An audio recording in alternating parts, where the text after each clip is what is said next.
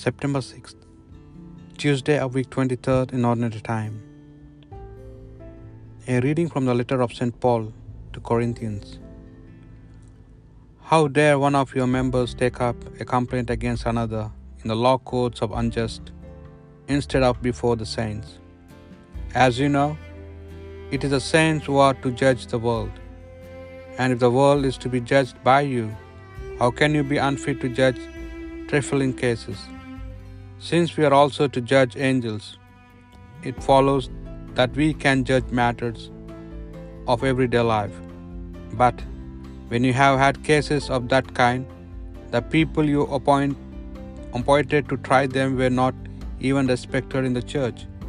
You should be ashamed.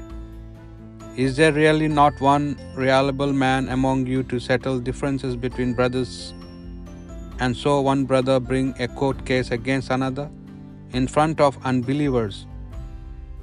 It is bad enough for you to have lawsuits at all against one another. Ought not you to let yourselves to be wronged, and let yourself be cheated? But you are doing the wrong, wronging and the cheating, and to your own own brothers. You know perfectly well that people who do wrong will not inherit the kingdom of God.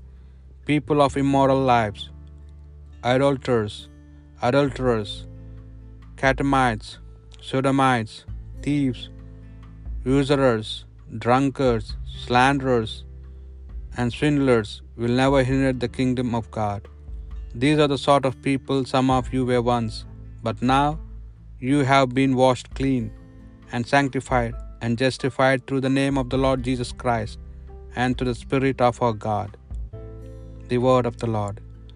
The Lord takes delight in the people. Sing a new song to the Lord, his praise in the assembly of the faithful. Let Israel rejoice in its Maker, let Zion's sons exult in the King. The Lord takes delight in his people. Let them praise his name with dancing, and make music with timbrel and harp. For the Lord takes delight in his people, he crowns the poor with salvation. The Lord takes delight in his people. Let the faithful rejoice in the glory, shout for joy and take their rest. Let the praise of God be on their lips. This honor is for all his faithful. The Lord takes delight in his people. A reading from the Holy Gospel according to St. Luke. Jesus went out into the hills to pray. As he spent the whole night in prayer to God, when day came, he summoned his disciples and picked out twelve of them.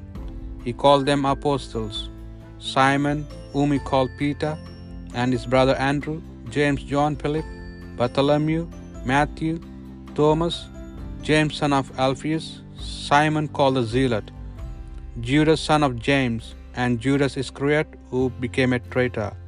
He then came down with them and stopped at a piece of level ground where there was a large gathering of his disciples, with a great crowd of people from all parts of Judea and from Jerusalem, and from the coastal region of Tyre and Sidon, who had come to hear him and to be cured of their diseases. People tormented by unclean spirits were also cured, and everyone in the crowd was trying to touch him, because power came out of him that cured them all. The Gospel of the Lord.